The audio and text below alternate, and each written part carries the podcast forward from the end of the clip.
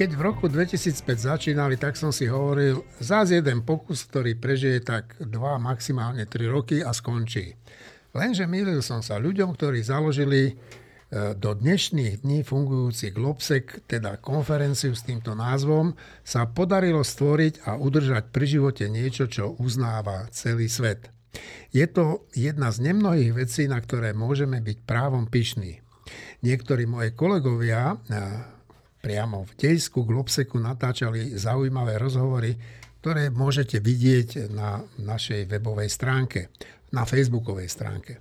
No a práve o tom, aký je význam tejto medzinárodnej konferencie a čo zaujímavé sa na nej odohralo, budem hovoriť s Marinou Galisou, Jurajom Petrovičom, Tomášom Zálešákom, Martinom Mojžišom a Štefanom Hríbom.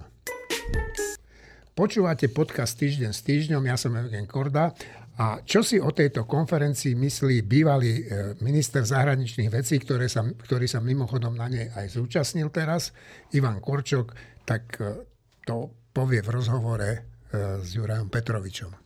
Hneď sa rovno opýtam, aký je váš dojem z toho začiatku konferencie, však sme na začiatku konferencie, prejavu pani prezidentky a tých ďalších panelov? Tak pre mňa je, je mm, žiadne prekvapenie v princípe, pretože som bol od začiatku pri zrode vlastne Globseku, keď to rástlo z tej malej veci, ale vždy na začiatku mám, a teda to sú tie pocity, e, taký dobrý pocit, tak dobrý feeling, keď chcete, že po, po tom čase príprav, nervóznych príprav, lebo za tým je naozaj strašne veľa neistôt, tak sa to spustí nejako a Už to musí to, bežať. áno, bude to bežať svojim životom a viem, že je to nastavené tohto roku veľmi dobré. Jednoducho si myslím, že naozaj je fajn, a je nedocenené to, že e, povedzme, že Globsec, samozrejme aj s podporou štátnych inštitúcií, ja to chcem povedať. Uh-huh. Proste sa za to neschovávajme. Mnichovská konferencia, uh-huh. o ktorej nikto nepochybuje, je pochopiteľne, pochopiteľne robená s podporou nemeckej vlády. Halifax Forum podporou kanadskej vlády. Takže toto je proste dobrá vec. Uh-huh. Jasné. No ono, tá podpora samozrejme slúži aj tomu, že vlastne Slovensko sa dostáva na mapu nielen Európy, ale áno, sveta. Áno. E, zaznelo to v paneli, máme tu 1300 účastníkov zo 63 krajín sveta. Čiže trošku pôsobia tak komicky, nie? Tie billboardy, čo sú tak okolo Bratislavy, aj niekde v Terchove, kde no posielajú ja globsek domov. Pred, pred Vy ste mali k tomu aj teda status, áno, ktorý sme áno, my aj v týždni teda znovu publikovali, ale teda je to asi aj trošku inak, nie? S tým, s tým globsekom a s tými kontrolami na hraniciach. Vy ste to veľmi pekne popísali. Je to, je to tak a zase ani toto pre mňa nie je už úplne prekvapením, pretože tu, tu sa už zhodili v, v našej krajine všetky zábrany z pohľadu toho, že všetko, všade, kde účel svetí prostriedky, bez mm-hmm. akýchkoľvek zábran, to znamená ani zahraničná politika a ani dianie vo svete, už nie je sveté, aby sme mm-hmm. ho nebrali do rúk a nevyzametali, tak povediať, s ním dlášku, mm-hmm. len preto, aby sme v ľuďoch e, hecovali emócie, lebo proste to vedia, majú to, majú to vyskúmané zo sociologických prieskumov, že Západ pôsobí čudne ako slovo. Ja si myslím dokonca, že ja robím chybu v tom, keď stále hovorím o príslušnosti k Západu. To nie je, to nie je geografický Západ, lebo to potom pre tých uh, ľudí po Slovensku pôsobia, aký, že sme my už Západ. Nie, no nie, ale to nejde, ale však Západ je aj Japonsko, ktoré ano. je na východe, hej, aj Nový Zéland, aj Austrália. Uh-huh. To znamená, že aj slovník pravdepodobne sme mali prispôsobiť. A tu nejde o to byť príslušný imaginárnemu geografickému západu, ale spoločenstvu, mm. kde sa vládne istým spôsobom, kde sú limity vládnutia, kde áno, táto, toto spoločenstvo presadzuje aj istý typ zahraničnej politiky, robí chyby, tak ako sa proste urobili za ostatných mm. 70-80 rokov. Ale to podstatné, čo si na Slovensku ešte nevieme uvedomiť, že a slúži toto slovenskému záujmu? Ja si myslím, aj ako minister zahraničných vecí si s odstupom času uvedomujem, že my nemôžeme nastoliť um, na celej zemi spravodlivosť. Ale musíme si ako predstaviteľia Slovenskej republiky klásť otázku, že či máme lepší priestor v tomto spoločenstve demokratických krajín, mm-hmm. no mať šancu na prosperitu a bezpečnosť. Mm-hmm. A nie, netvrdím, že všetko je spravodlivé. Vy ste sa pred chvíľkou vrátili z toho Globseku, uh, unavený musím povedať, lebo však nebolo to jednoduché, zrejme uh, tam každý deň vyprodukovať toľko rozhovorov, ako som si všimol na našej stránke. Tak Marina, podaj report. Boli sme tam, boli sme radi, že sme tam. Týždeň tam mal takú peknú prítomnosť, myslím si, že celkom viditeľnú a mali sme pekné balkónové štúdio, kde sa dalo veľmi dobre nakrúcať rôzne rozhovory, ale hlavne sme mali super respondentov do tých rozhovorov. Koho? No, ja teraz len tak námatkovo poviem, že hovorili sme s Ajanom Břežinským, čo je mimochodom syn známeho už nebohého Zbignieva Břežinského, Aha. takisto analytik. Hovorili sme s ním o tom, ako sa to situácia dá porovnať so studenou vojnou a čo treba robiť, aby demokracia nezahynula a aby sme nezahynuli pod náporom putinovských vojsk a lží. Ale zaujímavý rozhovor dnes som mala s eh, pánom Vladimírom Milovom, ktorý je, kedysi bol minister pre energetiku ruský, ešte za dávnych Jelcinovských, post Jelcinovských čias chvíľu. A on hovoril o tom, dnes je z neho exulant, pretože mm, je proti Putinovi, musel odísť z Ruska, žilo by sa mu tam ťažko, zrejme by šiel do väzenia a organizuje, poma- podiela sa na organizácii proti putinovskej opozície. Uh-huh. A on hovoril také veci o Rusku, že my, čo sme väčšinou presvedčení, že no tak to Rusko je odsúdené na dlhé, dlhé desaťročia, možno storočia diktatúr, tak on hovoril veci, že nie, nie je to také zlé, ani tá verejná mienka nie je taká čierna, ako my to tu vidíme. Sankcie fungujú proti Rusku, on to má presne vypočítané, že áno, tie sankcie fungujú, ten rozpočet Ruska strašne trpí tými sankciami. Peniaze v, z rezervného fondu, ktoré majú, sa im míňajú. A nespokojnosť medzi ľuďmi rastie. Tam je len otázka, že kedy to prepukne. To on samozrejme nevie. Tomáš, ty si tam mal niekoľko rozhovorov. Jeden z nich som si všimol s pani Magdou Vášariovou. Ona je dosť ťažký respondent. Jak si to?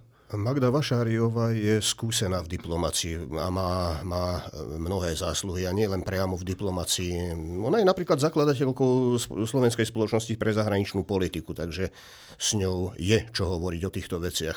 Tam len podotknem, a to sa netýka len tohto jedného rozhovoru, to sa týka celej konferencie, tu sa nám spája viacero tém. Povedzme, že dve hlavné. Jedna vec je, e, sme uprostred krízy a uprostred vojny na Ukrajine.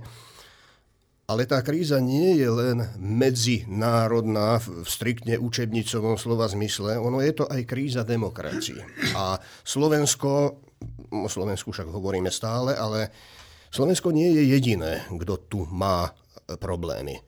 No a tie vonkajšie výzvy a vonkajšie hrozby sa vždy nejak premietajú do toho vnútorného prostredia a samozrejme z toho vnútorného prostredia potom vychádza to, ako na ne reagujeme. Zaujímavý rozhovor bol s viceministrom zahraničných vecí Tajvanu.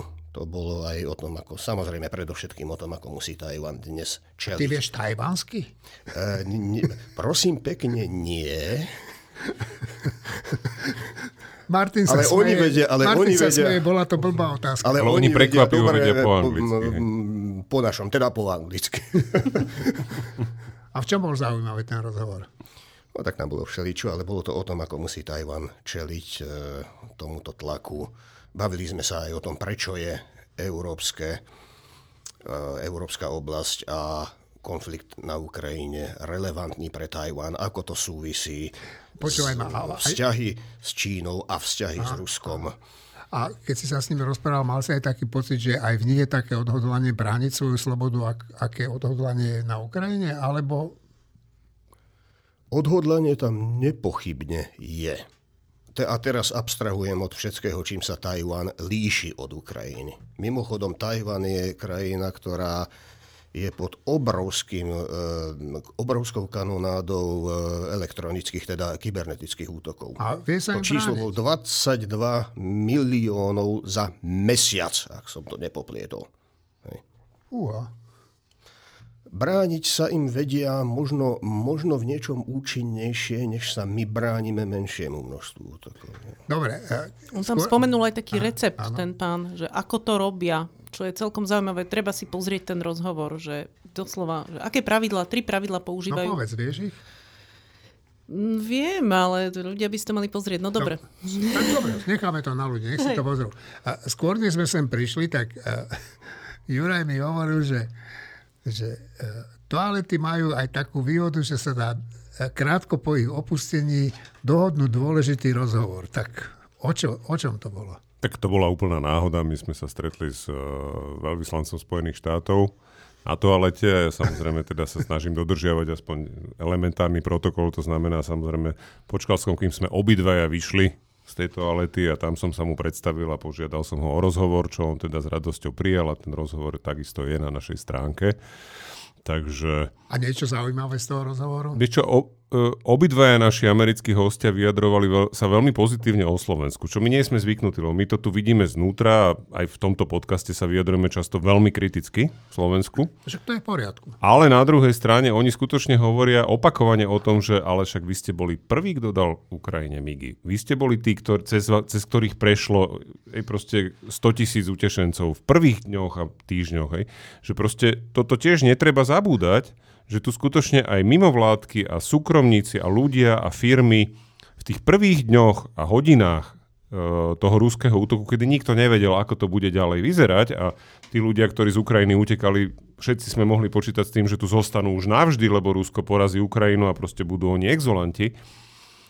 A toto je vonku vidieť. To znamená, Slovensko je zvonku vnímané, možno aj preto, že samozrejme je to pohľad z diálky a nie je vidno až tak do detailu, aj keď samozrejme ľudia, ktorí sa venujú politike, tak čítajú aj to, čo sa deje vo vnútornej politike slovenskej, je vnímané oveľa lepšie, ako ho vnímame možno my a je oceňované ako zatiaľ veľmi solidný, spolahlivý a aktívny spojenec Povedal si zatiaľ, Ukrajiny. zatiaľ. Tak on to tak, Všetci čakajú, čo bude po voľbách, samozrejme. Dobre. Uh, myslím, že by sme z Globseku mohli odísť, ale ešte predtým, než odídeme z toho Globseku, tak Štefan, teba poprosím, že však vlastne aký význam má nejaká konferencia? Dojdú, trošku tam klábosia a skončí to po dvoch, troch dňoch. Má to význam?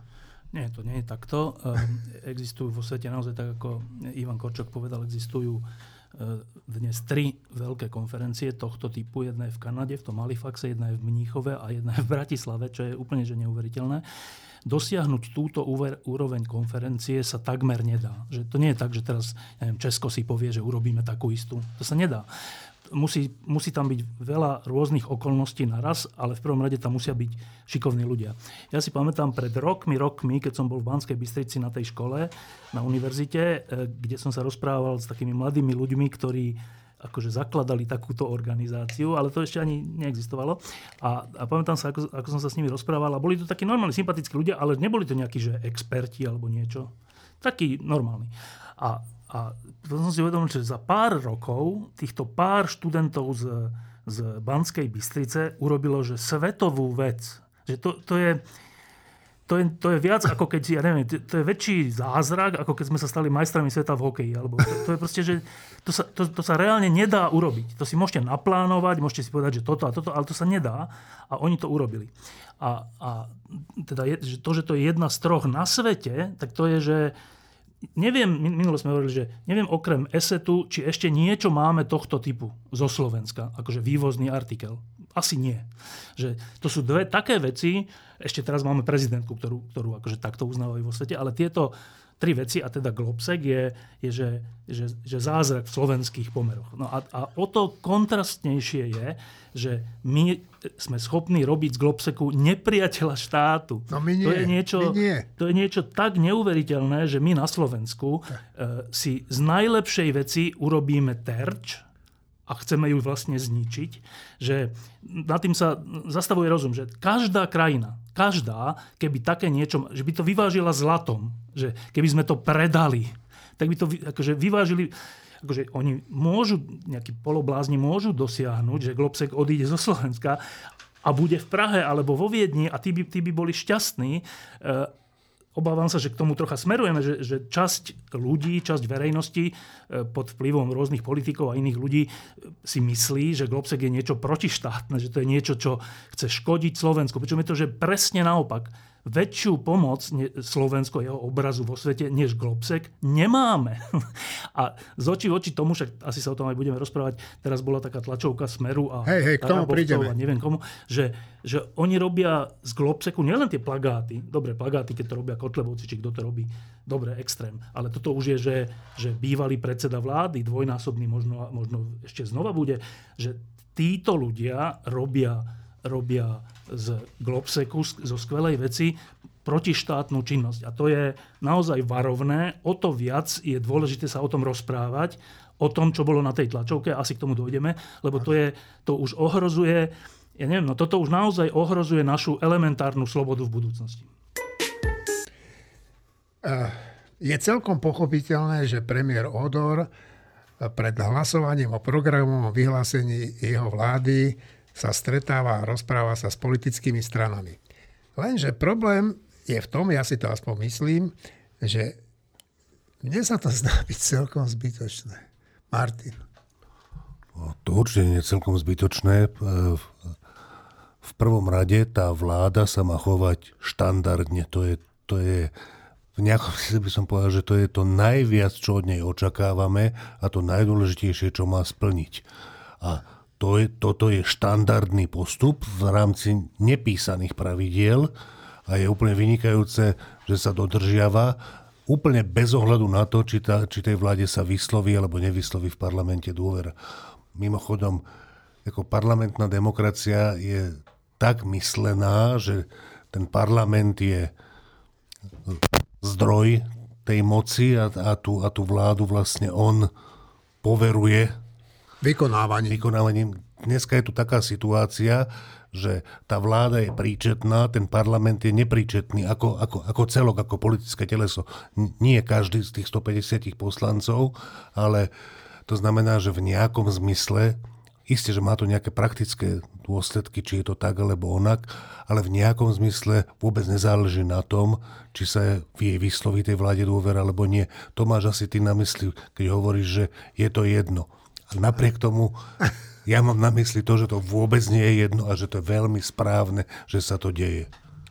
No ja úplne súhlasím, ja len dodám, že v podstate v ra- určitým spôsobom v rámci písaných pravidel pretože vláda sa má uchádzať o dôveru parlamentu. A ako sa má uchádzať o dôveru parlamentu inak, ako keď bude rokovať s poslaneckými klubmi. Čiže to je akože úplne prirodzené. Nie len, že predloží programové pre, vyhlásenie a teda tým sa bude uchádzať. Hej. Tam už je potom tá nepísaná časť, že teda bavím sa s jednotlivými členmi alebo poslaneckými klubmi v parlamente. Druhá vec je to, čo si presne pomenoval, že parlament je momentálne absolútne neštandardný, chaotický. To znamená, ja si viem predstaviť aj scenár, v ktorom táto vláda dostane dôveru.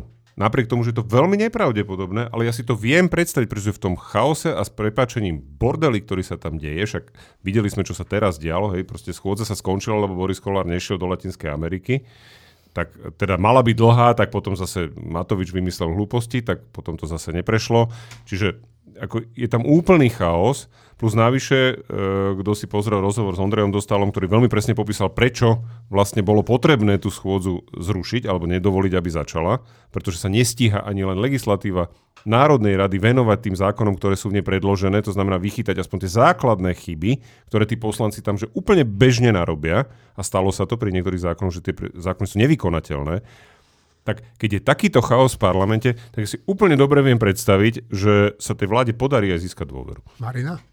No ono je to tak, keď jeden deň prší a ty zmokneš a máš mokré topánky, tak si ich dáš akože sušiť, ale ak ti do rána neuschnú, tak na druhý deň ráno, ak znova prší, tak si neobuješ tie mokré topánky, ale, ale urobíš štandardný krok, obuješ si nejaké suché, lebo je to štandardný krok a ešte sa tým aj ochrániš pred tým pokračujúcim dažďom. Tak toto je to isté. V neštandardnom, dlho neštandardnom prostredí sme my dostatočne zmokli a hoci je predpoklad, že zmokneme znovu, že sa zase staň, budú diať nejaké nepríjemné kroky, možno aj neštandardné, je dobré, že tá vláda urobila ten jeden štandardný krok, teda že premiér rokuje s tými zástupcami politických strán, lebo to je tá ochrana, ktorú potrebujeme práve do neštandardného prostredia, robiť čo najviac dobrých štandardných krokov. Štefan?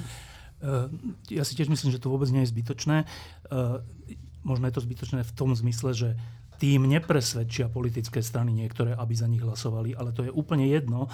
To je normálna vec, že keď sa uchádzam o nejakú dôveru, tak s tým dotyčným sa o tom rozprávam. Eh, a aj keď si o tom dotyčnom myslím svoje, a aj keď dokonca viem, že, že ma odmietne, aj tak je slušné za ním ísť a, a požiadať ho o dôveru s nejakým odôvodnením. Čiže v tomto sa, sa odorová vláda správa, že, že veľmi, ani nie že štandardne, ale že, no, že normálne ľudsky, že, že prejavuje úctu politickým stranám, ktoré sú zvolené do parlamentu s výnimkou fašistov. To je ináč tiež zaujímavé, že s fašistami sa nestretol, čo ja oceňujem, to je pokračovanie toho Havlovského, že s komunistami sa nestretával, keďže im ide o rozklad demokracie, tak o čom sa má s nimi rozprávať. Takisto Odor sa nestretol s fašistami, čo je dobré. Otázka je, stále, bude stále hlasnejšia, že že či sa do tej skupiny, s ktorými sa nemá stretávať, či náhodou už tam nebude patriť aj smer. Podľa mňa je správne, že sa s nimi stretol, so smerom, ale, ale do budúcnosti je to vážna otázka a tá reakcia smeru to len potvrdzuje. Že, že Ludový Dodorín povedal, teda sa s nimi stretol, predložil svoje zámery a tak, nemusel, urobil to a odpovedou na to verejnou nebolo, že tak e, aj my si vážime, že vláda e, sa s nami rozpráva, hoci my ju nepodporíme, to by kľudne tak mohlo byť. Odpovedou bolo, že no tak tento odor tu len ide kryť všetky zločiny, ktoré sa tu udiali a, a to v prospech prezidentky a v prospech progresívneho Slovenska. Tak toto je akože odpoveď na podanú ruku. A fajn, o to lepšie to kontrastuje, že jeden podáva ruku a druhý e, ju opluje. Ju opluje no. Nadviažem. Fico straší a klame ako obyčajne a zatiaľ mu to bohužiaľ vychádza. Veď prečo nie? Prečo by neklamal? Veď sa mu to vypláca. Dnes teda v útorok v prítomnosti zástupcov Slovenskej národnej strany oznámil, že 21 ľudí z rôznych štátnych úradov a mimovládnych organizácií vraj malo v centrálach Európskej únie a NATO organizovať diskreditáciu časti opozície, špeciálne Smeru. Vraj zástupcovia Slovenska tam odozdali správy o tom, že jeho strana je tou najpodstatnejšou skupinou, ktorá u nás šíri dezinformácie a podporuje hybridnú vojnu a preto vraj žiadali, aby EÚ a NATO na Slovensku zasiahli. Lenže v prípade akéhosi spiknutia do balónika fúkal toľko, až nakoniec ten balónik musel prastnúť. Prečo? No, na seminár o dezinformáciách, ktorý nebol ani utajený a konal sa už jeho druhý ročník, skutočne vycestovala skupina úradníkov. Aj skutočne tam odzneli výroky, podľa ktorých sa mnohí z nich stiažovali na rolu Smeru, ktorú zohráva pri šírení dezinformácií. Problém je v tom, že Robert Fico, Smer a SNS považujú za diskreditácie to, ak niekto o nich povie pravdu. Zjavne to pochopil asi Peter Pellegrini a odmietol pomôcť predsedovi Smeru fúkať do balónika. A to je asi dobrá správa. Martin, ja keď som sa ťa dnes pýtal, že či si sledoval tú tlačovku e, Smeru, tak si sa tak mňa usmial, že ty to fakt moc nesleduješ, že len si si prečítal a z toho, čo si si prečítal, si si vybral jednu vec.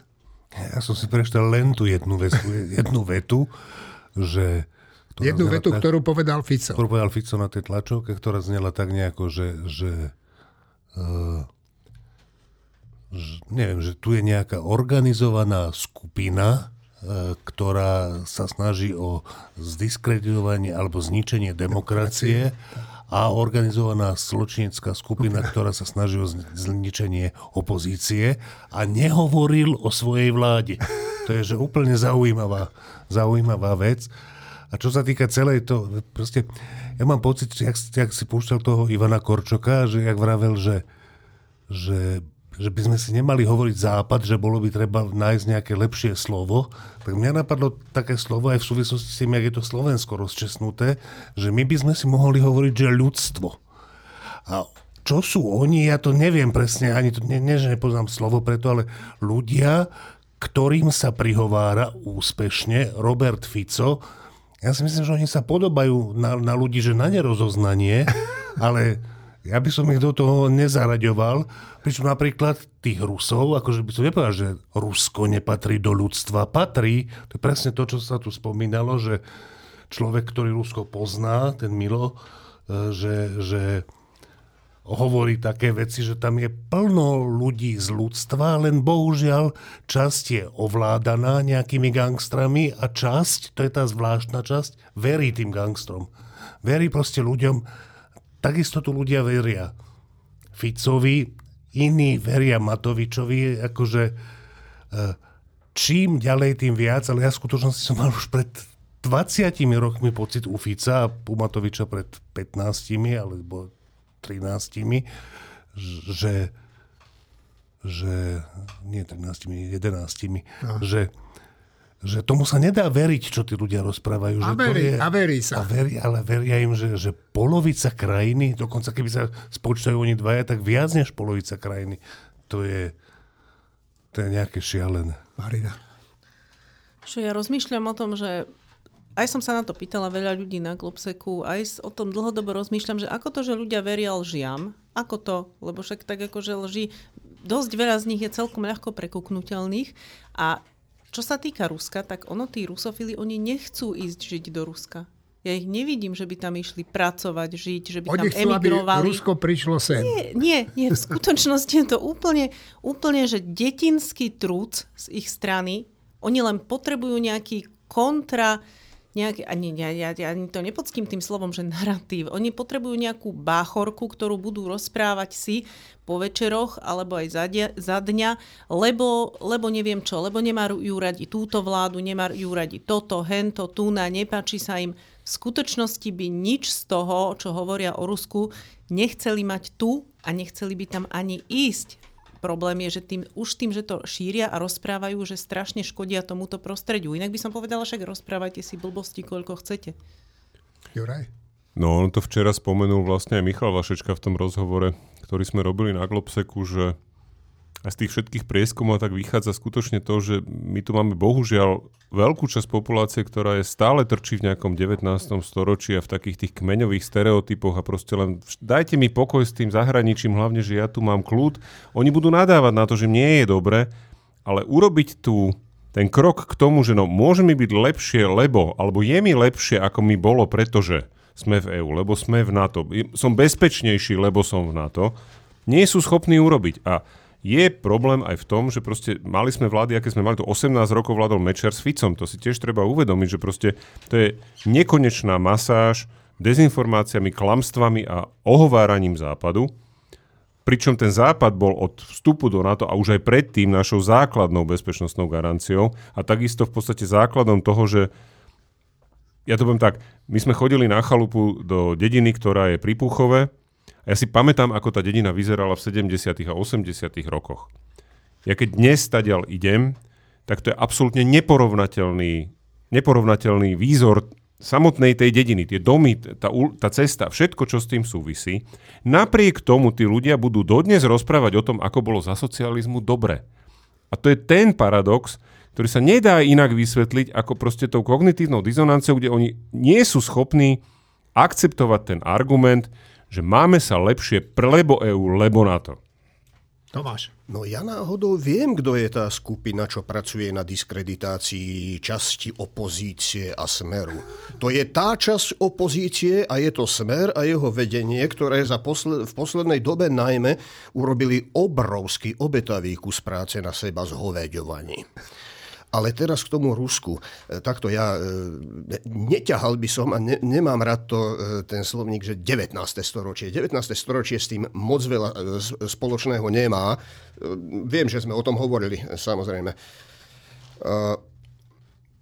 Vzdialenie, ale čo máme spoločné s romantikmi, aj keď tí, čo dneska vyvesujú tie úžasné plagáty, nemajú vzdelanie ani tých romantikov, ani toho štúra, pozor, to, sú, to je niečo oveľa surovšie a vulgárnejšie a konec koncov socializmus sem neprišiel v 19. storočí.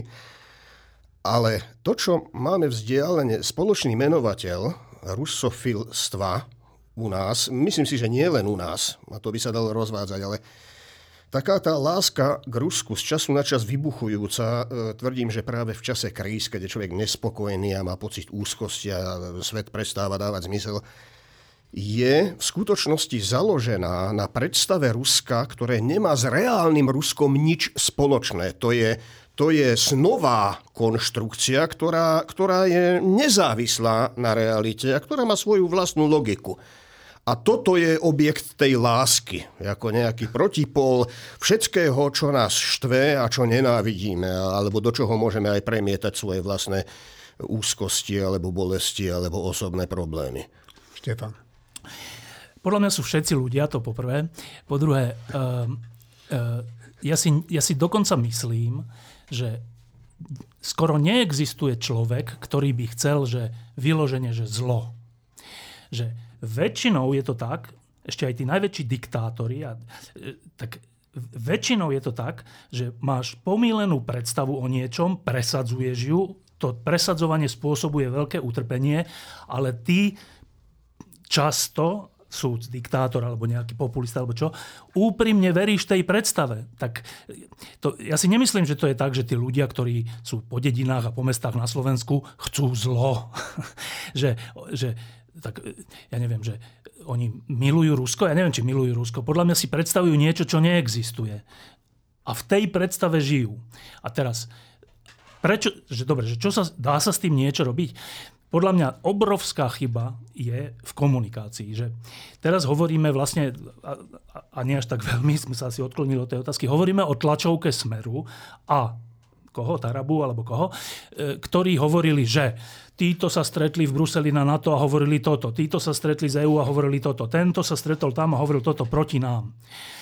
A teraz, keď to bežný človek počuje, tak si hovorí, fúha, to, to, čo, tak, to čítajú nejaké citáty z nejakých listín, tak, tak toto sa naozaj stalo? Tak ja by som očakával, že na druhý deň, alebo hneď potom, príde tlačovka tých zúčastnených, alebo ľudí, ktorí sú zodpovední za podobné stretnutia a povedia, že bolo to takto, takto a takto. Ale taká tlačovka nebola. My tu musíme o tom rozprávať. Tak akú vá... No, tak si troška predstavme, že ľudia, ktorí nemajú čas sledovať politiku a, stále o tom rozmýšľať a tak, tak počujú hen takú tlačovku a nepočujú opak. No tak čo si pomyslí bežný človek? ja, tak asi sa oni boja, povie, asi to tak naozaj troška bolo. Tí, ktorí sú akože prozápadní, povedia, že to je správne, že to tak bolo. A tí, ktorí nevedia, si povedia, to je ale čudné. Pričom celá tá tlačovka Smeru sa dá vyvrátiť celá, akože od A do Z. Ale kto to urobil? Kto to urobil? Nikto to neurobil. a to, nať, podľa nať, mňa toto nať. sa... Dobrá, ale nie je až taký dôveryhodný. Že to, to, a toto sa opakuje týždeň čo týždeň, že, že Kotlebovci alebo Fico alebo Republika, alebo neviem, majú tlačovky o tom, že Šoroš, o tom, že tamten a onen, že americká veľvyslankyňa sa prechádzala v prezidentskej záhrade a neviem čo. Stále. Ale z opačnej strany nie je to stále. Nie je. A výsledkom je, že časť ľudí je, je tým pádom pomílená, lebo im to nie je vysvetľované. Je časť, ktorým to nevysvetlíš, aj tí majú podľa mňa svoje nejaké motívy, ale nechajme ich bokom, ale rozhodujúca vec je, vždy na Slovensku, že mať nadpolovičnú väčšinu z voličov v zásade. Že vždy je to o kúsok. A to o kúsok sa prehráva tým, že sa to nevysvetľuje. A ja úplne chápem ľudí, ktorí tomu nerozumejú. Že, počkaj, tak keď oni naozaj išli do NATO povedať, že počúvajte, musíte zasiahnuť, lebo, zle, lebo voľby zle dopadnú, to vyzerá tak, že akože zasiahnuť, že vojensky zasiahnuť, lebo to tam, tam, tam nezaznelo, že vojensky, ale že zasiahnuť. Tak čo si človek pomyslí, že tak čo sú oni pometení, že oni išli, že keďže nevedia vyhrať voľby, tak išli do Bruselu požiadať o vojenskú pomoc, ako Vasil Bilák? Rozumiete, toto hovorí smer. A bežný človek si čo o tom má myslieť, keď iný rovnako silný rang politikov nepovie opak? A to je podľa mňa ten hlavný problém, že ja si nemyslím, že na Slovensku je preváha nejakých úplných bláznov, ale vo, teda vo vrcholových funkciách v politike, v parlamente, vo vládach ľudia, ktorí sú na správnej strane, nie sú komunikačne zdatní, alebo to podceňujú, alebo je im to jedno, to neviem, neviem, čo z toho platí. Ale výsledkom je to, že potom my si tu zúfame, že 40% ľudí si myslí, že za vojnu na Ukrajine môže Ukrajina a podobné blbosti. Čiže ja by som to nehádzal iba na ľudí, v zmysle, že e, akí sú tí Slováci, neviem akí, ja by som povedal, že, že tu zlyháva zodpovednosť za verejnú komunikáciu. A Juraj a potom Martin. No, ja si myslím, že na svete existujú ľudia, ktorí chcú zlo. To je prvý rozdiel. Uh, ty si povedal, že nie všetci a no, že určite nie väčšina. No počkaj, nie, nie, nie, pozor.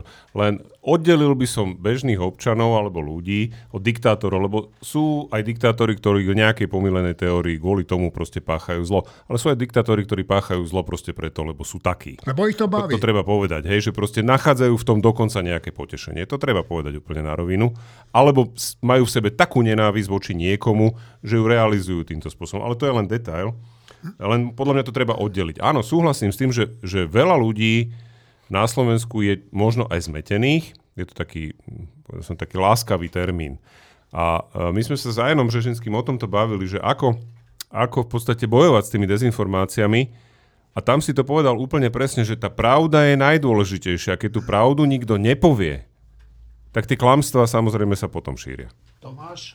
Tomáš a potom Existuje taký Martin. termín, o ktorom som sa ja mnohokrát zmieňoval v písaných textoch e, tuto v týždni e, a nechcem nudiť detailami, ale existuje falzifikácia dobra. Ľudia dokážu niekedy aj masovo schvalovať tie najväčšie zločiny, alebo, alebo ich popierať, ich existenciu, alebo na nich nejakým spôsobom spolupracovať, veriac, že konajú pre vyššie dobro. Napríklad pre bestrednú spoločnosť alebo niečo podobné. E, a to je... Takéto veci sa dejú reálne, sa môžu masovo šíriť, takéto sfalšované predstavy o dobre a, a o morálke a o cnosti a podobne skrze propagandu, to znamená, dnes sú to aj tie dezinformačné kampane v kybernetickom priestore, a prostredníctvom schém extrémnych ideológií. No a ak chceme e, ubrániť ten inštitucionálny základ plus všetko ostatné, na čom stojí slobodný a zastupiteľský systém, tak sa oplatí tieto veci študovať podrobne a trochu menej, e, menej sa oddávať istým módnym kliše, ale pozrieť sa do, do toho riadne. Števo. E, ešte jedna poznámka, a to platí na jednotlivcov aj na nejaké väčšie celky, národy, že, že všetci prechádzame nejakým vývojom. Že najprv sme deti, ktoré si myslia, že sú stred sveta, potom zistíme, že rodina, potom zistíme, že ešte aj nejaké okolie, potom zistíme, že naše mesto a tak ďalej. A potom zistíme, že národ alebo štát a každý v tom nejakom vývoji sme inde, že dokonca aj rôzne národy sú v, nie, v niečom inde. E, Jacques Rupnik, ten fran- francúzsky politolog, raz povedal takú zaujímavú vec, že keď išlo o utečencov, že, že e, oni na zá, teda západ, ten, ten akože rozvinutý západ, Francúzi a tak, e, že oni si už tie národné prvo, také tie impulzy prvé, že my národ máme štát, že oni si to už zažili a nie všetci samozrejme, a všade sú všelijakí, a Lepen a hoci kto, ale že v zásade si zažili niečo, ako keby nabažili sa toho a hľadajú už niečo širšie, napríklad európske. Príklad hovorím. A, a e, my sme si to akože nezažili. My, my sme teraz podľa mňa v štádiu vo veľkej miere, vždy je to vec miery, že niekto áno, niekto nie, ale v nejakej miere veľká časť ľudí e, žije v, v, tom vývoj, v tom vývojovom štádiu, že my znamená Slovensko. A že Ukrajina nie je my. A že Brusel nie je my. My znamená Slovensko. A ostatné nás nezaujíma. Ostatné je, sú nejaké iné kmene, ako to bolo. Však kedysi, dávno, dávno, bol človek v nejakom kmeni, mohol z iného kmeňa mohol človeka zabiť. A bolo to v poriadku, lebo robil v prospech svojho kmeňa. Tak ja si myslím, že ľudstvo sa v tomto nejako posúva, aj Slovensko sa v tomto nejako posúva, ale, ale nie sme v tom vývoji veľmi ďaleko. Že to, že nepovažujeme vojnu na Ukrajine, veľká časť verejnosti nepovažuje vojnu na Ukrajine za našu vec a považujú to, že čo, čo my sa máme čo do toho starať, nech si tam oni zomierajú. To, to ukazuje, že my nie sme zatiaľ schopní zahrnúť do slova my aj niečo iné než nás samých. Martin, to je akože problém. Martin? No, to je tá otázka Korčoková, že aké slovo používať na to my a koho do toho zaradiť a koho do toho nezaradiť. Ja úplne súhlasím s tým, že pri Ficových schopnostiach a Mečiarové schopnosti boli podobné a také retorické a schopnosť klamať úplne, že, že suverénne. Uh, Matovič má tiež tento talent a že proti tomu sa postaviť je ťažké nielen kvôli tomu, že že eh, je ťažké nájsť také talenty na všetkých stranách, ale aj kvôli tomu, že prostriedky, ktoré môže používať tá druhá strana, sú strašne obmedzené voči tomu, čo... Akože, ja si viem predstaviť, že zvolá tlačovku jeden z tých 20, 21 ľudí, ktorí tam boli, to čo Štefan vravel, že buď politici, alebo tí ľudia, ten človek nebude známy, zvolá tlačovku, na čo zvolá Fico proti tlačovku a povie, že prosím vás za to, čo je za človeka? Však ten krmi myši slivkovým lekvárom. A teraz ľudia, že fú, to čo je, že... No. A, a niekto no, ma povedal, že čo, na to je nejaké zlé, že krmiť myši s lekvárom, ale slivkovým. No, to je, nie je to jedno. počkaj, sú tu hladové doliny. No, aha, vidíš, a, a, a hlavne sa prestaň rozprávať o tom, čo v tej chvíli a proste týmto spôsobom môžeš diktovať témy do nekonečna, ak máš takých poslucháčov, z ktorých 50% zhruba máš hotových a o nejaké 2-3% bojuješ a máš ich na svojej strane, sú ochotní ťa počúvať znova a znova a znova. Však aj my sa tu točíme, že čia je to zodpovednosť, že tu bol Matovič Matoviča alebo jeho voličov a jeho komplicov. Čia je zodpovednosť, že tu máme, budeme mať Fica aj keď tam stále je do, dosť dobrá možnosť, že ho nebudeme mať, ale že hrozí až tak veľmi, je to zodpovednosť jeho s Kaliňákom alebo zodpovednosť ostatných komplicov a najmä voličov. A republika a SNS a tak ďalej a tak ďalej. Iba, iba doplním, že ale ten príklad, čo si povedal, že nejaký jeden neznámy človek by urobil tlačovku, to by bola ďalšia zlá komunikácia. Dobrá komunikácia by bola, keby tam bolo všetkých 21 ľudí, pred nimi prezidentka a predseda vlády a povedali by, že o čo tam išlo. Čiže, a na to sa už nedá, nedá povedať. Že, dá. To je... Akože ja okamžite ti poviem, že... Heger, a ja ti zase okamžite poviem, čo by som urobil potom. Čiže vždy sa dá urobiť aj proti. Vždy. Dá, ja len hovorím, že, že toto je taká krajina, kde tá strana, ktorá používa evidentné lži, že im nemusíš overovať ani nič, je 100% isté, že je to lož, tak má 50 plus 1-2% sa zdá. No, no ale preto, lebo, ne, lebo není správna komunikácia z druhej strany. A má výho... Jak to, že vyhrala Čaputová nad Ševčovičom? Jak dobre, to, že vyhrala? Dobre, ja som ja, ja určite sa, ja, ja sa určite vzdám v tejto debate, pretože ten tvoj pohľad je pozitívnejší pohľad a rozhodne teraz potrebujeme 3-4 mesiace mať predstavu pozitívnu, že sa s tým niečo dá urobiť, čomu mimochodom ja verím. Ja si myslím stále, že tie voľby môžu celkom ľahko nedopadnúť katastrofálne. Ale ja si nemyslím, že to je pozitívnejšie, lebo tu nejde o to byť pozitívny a je, pritom pozitív, nepravdivý. Pozitívne, nie, to nejde o to, že nepravdivý. To je jasné, že, že, že to je ťažko rozhodnúť. To, čo ja hovorím, je, že čo si tak jak sa mi to javí, ale keď s tým skončím a potom je otázka, že dobre, tak čo budeme robiť, tak si myslím, že treba skončiť pri tom, že keďže nevieme, jak veci naozaj sú, tak treba veriť s tým, že nevieš celkom, čo je pravda, si ja myslím, že treba veriť tomu, čo ťa viac, viac vedie k nejakej pozitívnej akcii v zmysle, že sa vyvaruješ tomu, aby bol predseda vlády Fico? No dobre, tak ešte sme, ja iba naposledy poviem, že na českej prezidentskej štandarde je, že pravda víťazí. Dobre. Havel povedal, že láska, pravda musia zvýťaziť na druhého a tak ďalej. Dobre. Teraz je veľa príkladov, keď, keď je to naopak a je veľa príkladov, keď je to tak. Ale e, není spra- podľa mňa nie je pravdivé, nie že pozitívne, nie je pravdivé povedať, že, že klamstvo a lož je silnejšie ako pravda. Podľa mňa to nie je pravda. No, e, ja by som len rád k tomu podotkol tejto debate, že, že Fico má tú výhodu, e, ako kedy si mali tí zemepáni, že právo prvej noci, tak on má výhodu prvej lži. A tie prvé lži on vie dostatočne pre, presvedčivo servírovať a potom je to naozaj ťažko vyvracať. Tomáš, aj, a no potom, neviem, a už, potom, už som, už, už, už bola tá téma tak, trošku prevalcovaná.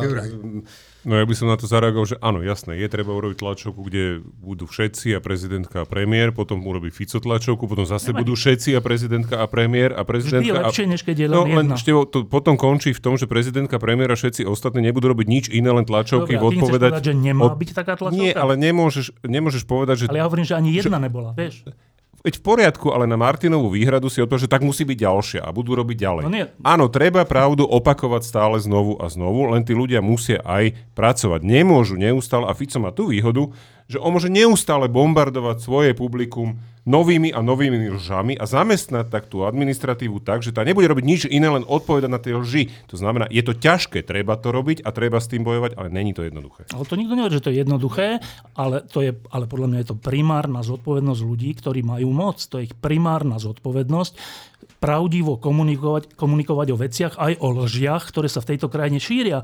Ak to nerobia, tak zlyhávajú vo svojej primárnej zodpovednosti. No a podľa teba, Števo, moc tu má teraz, moc má odor a mal k tomuto vystúpiť? ja neviem, kto môže byť Odor, môže byť prezidentka, môžu byť tí 20 ľudia, môže byť minister vnútra, všetci Moc ministri, Odor. ktorí... Hoci kto. No, ale ty hovoríš, že kto má Odor, je moc, predse, Odor je predseda vlády. No. Odor má moc, áno. On mal k tomu, aj mali k tomu zodpovednosť. A vystúpiť. dobre, áno. nechajme to tak, završi to celé Marina. No, ja, ja mám pocit, že to je... Zaznelo, že toto je taká divná krajina, alebo tak. Ale toto je zároveň krajina, kde po 10 ročiach komunistickej lži, čo bola obrovská lož a vôbec nie slovenských rozmerov, ale medzinárodných rozmerov, ľudia uvideli, postupne uvideli, že to je lož a vyšli do ulic. A to boli úplne že normálni, obyčajní ľudia. To neboli nejakí ľudia, ktorí by boli po večeroch sa venovali všetci filozofickým seminárom. Ja si to fakt pamätám, to generálny štrajk, ja som minula videla fotky, ja to stále opakujem, to boli úplne normálni ľudia, čo vyšli v Banskej Bystrici do ulic. To boli ľudia zo zdravotníctva, sanitárky, upratovačky, všetko. To boli ľudia z normálneho bežného života a tí mali plné zuby tej komunistickej lži ľudia postupne uveria tomu, že dajme tomu, že toto im bude dobre, toto sa im zabezpečí, budú istoty, ale oni, keď je to lož, tak uvidia, že je to lož. Ja netvrdím, že to všetko má trvať 10 ročia. Práve, že teraz to trvá o mnoho kratšie, kým uvidia, že je to lož. Hovorí sa tomu, e, moja babička to hovorila, ale zrejme je to úplne bežne používaný výraz, že, že prihorieva.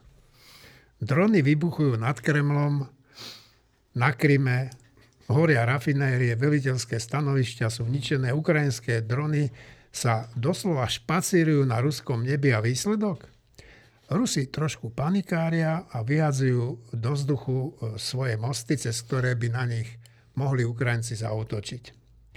Naozaj prihorieva a je len otázkou krátkeho času, kedy sa protiofenzíva spustí naplno. Budú to možno dni, možno hodiny a možno sa začína práve v týchto minútach, keď nahrávame tento podcast. To nevieme.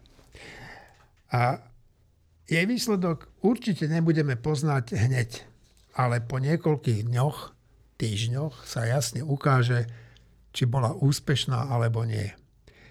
Chcete k tomu niečo povedať, kolegovia? Ja by som povedala len, že sme videli opäť prekročenie červených čiar Putinových. Putin nič nerobil, len kreslil červené čiary. Sem nesmiete, toto nesmiete. Na ruskom území nesmie byť žiadny úder zo strany Ukrajiny alebo Západu. A teraz vidíme už pomaly rutinné údery zo strany Ukrajiny alebo ruských dobrovoľníkov bojujúcich za Ukrajinu proti ruskému územiu a nič sa nedeje. Ja len chcem tým povedať jedno ten, kto sa bojí eskalácie, nech sa jej pokojne bojí ďalej, ale strach z eskalácie je v prvom rade Putinova zbraň a on sám nám postupne ukazuje, že tá zbraň je vyštrbená a hrdzavá. Martin? Čím ďalej, tým viac ja, ja myslím, že to, že prenášajú tú vojnu, zatiaľ je to viac symbolické, než naozajstné na ruské územie, že je strašne dôležité. Je to dôležité asi aj z takého taktického hľadiska, že tým budú viazať nejaké pozemné síly, ktoré budú musieť strážiť tú hranicu, ak tam budú prenikať častejšie na rôznych miestach, budú viazať vzdušné sily, teda protivzdušnú obranu, pri najmenšom na Moskvu a Petrohrad. Čiže má, má to také, takýto zmysel. Ale ten naprosto základný, oveľa podstatnejší zmysel je, že vojna na ruskom území je možná.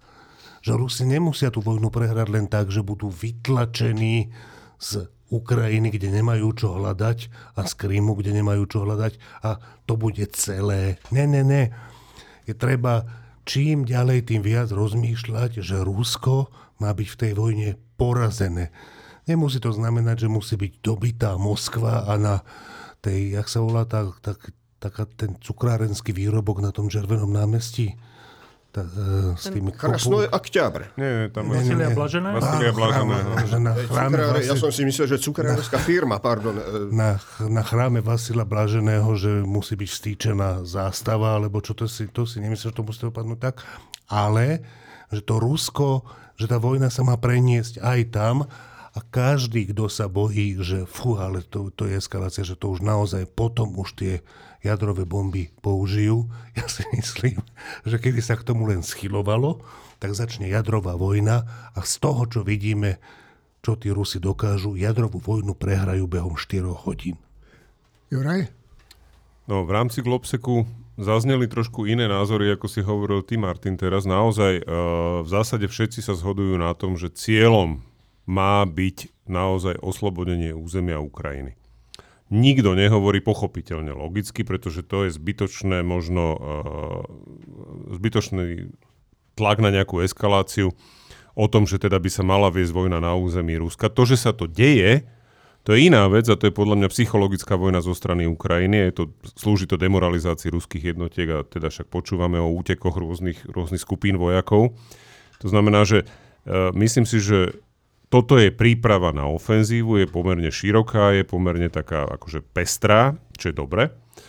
A kedy začne, nevieme. Uh, boli také, ako hovorili sa také veci, že možno, že by sa mohol objaviť aj, aj prezident Zelensky na Globseku, to samozrejme sa nakoniec nenaplnilo, ale bol napríklad na Globseku teraz prezident Macron dnes, ktorý okrem iného povedal dôležitú vec a to je to, že napríklad, že bez ohľadu na to, ako dopadne situácia s americkými prezidentskými voľbami, Francúzsko je pripravené Uh, naďalej podporovať Ukrajinu a to bez ohľadu na to, ako dopadne táto ofenzíva. A to je podľa mňa po, veľmi dôležité, najmä po tom, čo Macron rozprával počas cesty z Číny a tak ďalej.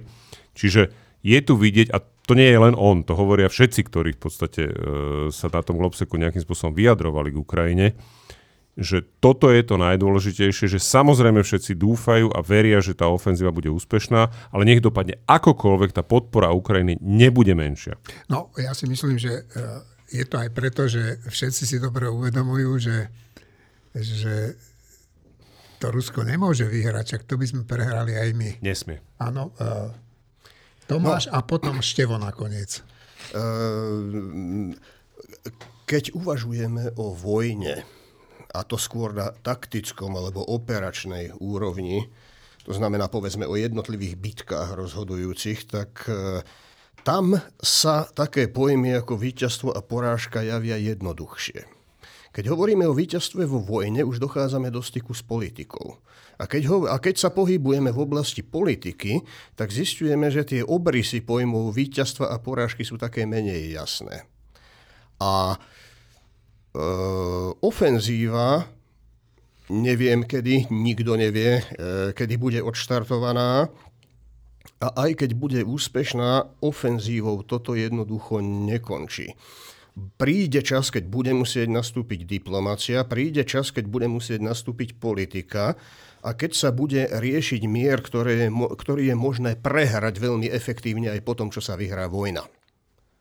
A, ten, a toto je téza, nebol by som si na to spomenul možno, ale padlo to viackrát aj na tejto konferencii.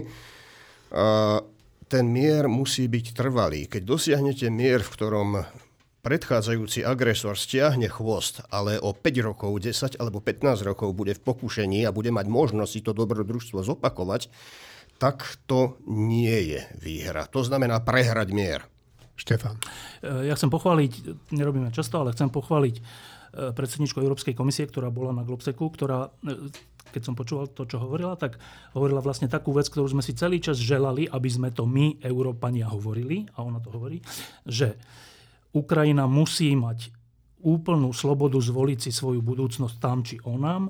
Ukrajina musí mať e, územnú celistvosť obnovenú a, a my, ostatní, budeme dovtedy, kým sa tieto dva ciele nesplnia, Ukrajinu všemožne podporovať. Tak to je akože, keď toto hovorí predsednička Európskej komisie, tak skoro by som povedal, že Brusel je zase zase krajšie miesto, lebo to nie je len tak, takéto, takéto slova vyrieknúť, lebo to vlastne sa hovorí o vojenskej pomoci, to sa hovorí o Kryme, to sa hovorí o celom Donbase, to sa hovorí o vstupe Ukrajiny do Európskej únie, prípadne do NATO.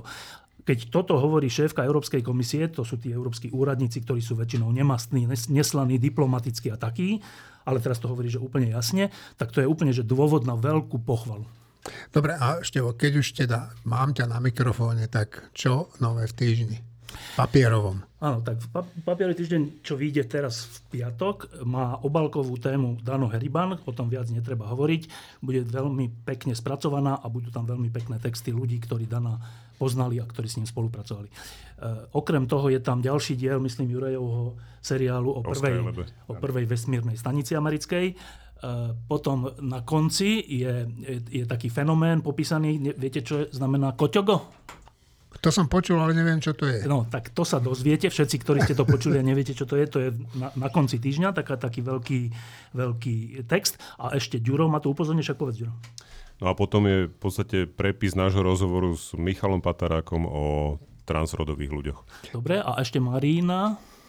No, ja si myslím, že to už je komplet najdôležitejšie, čo... A bude tam aj zhrnutie Globseku inak, mimochodom, ktoré nám... Nejaký rozhovor?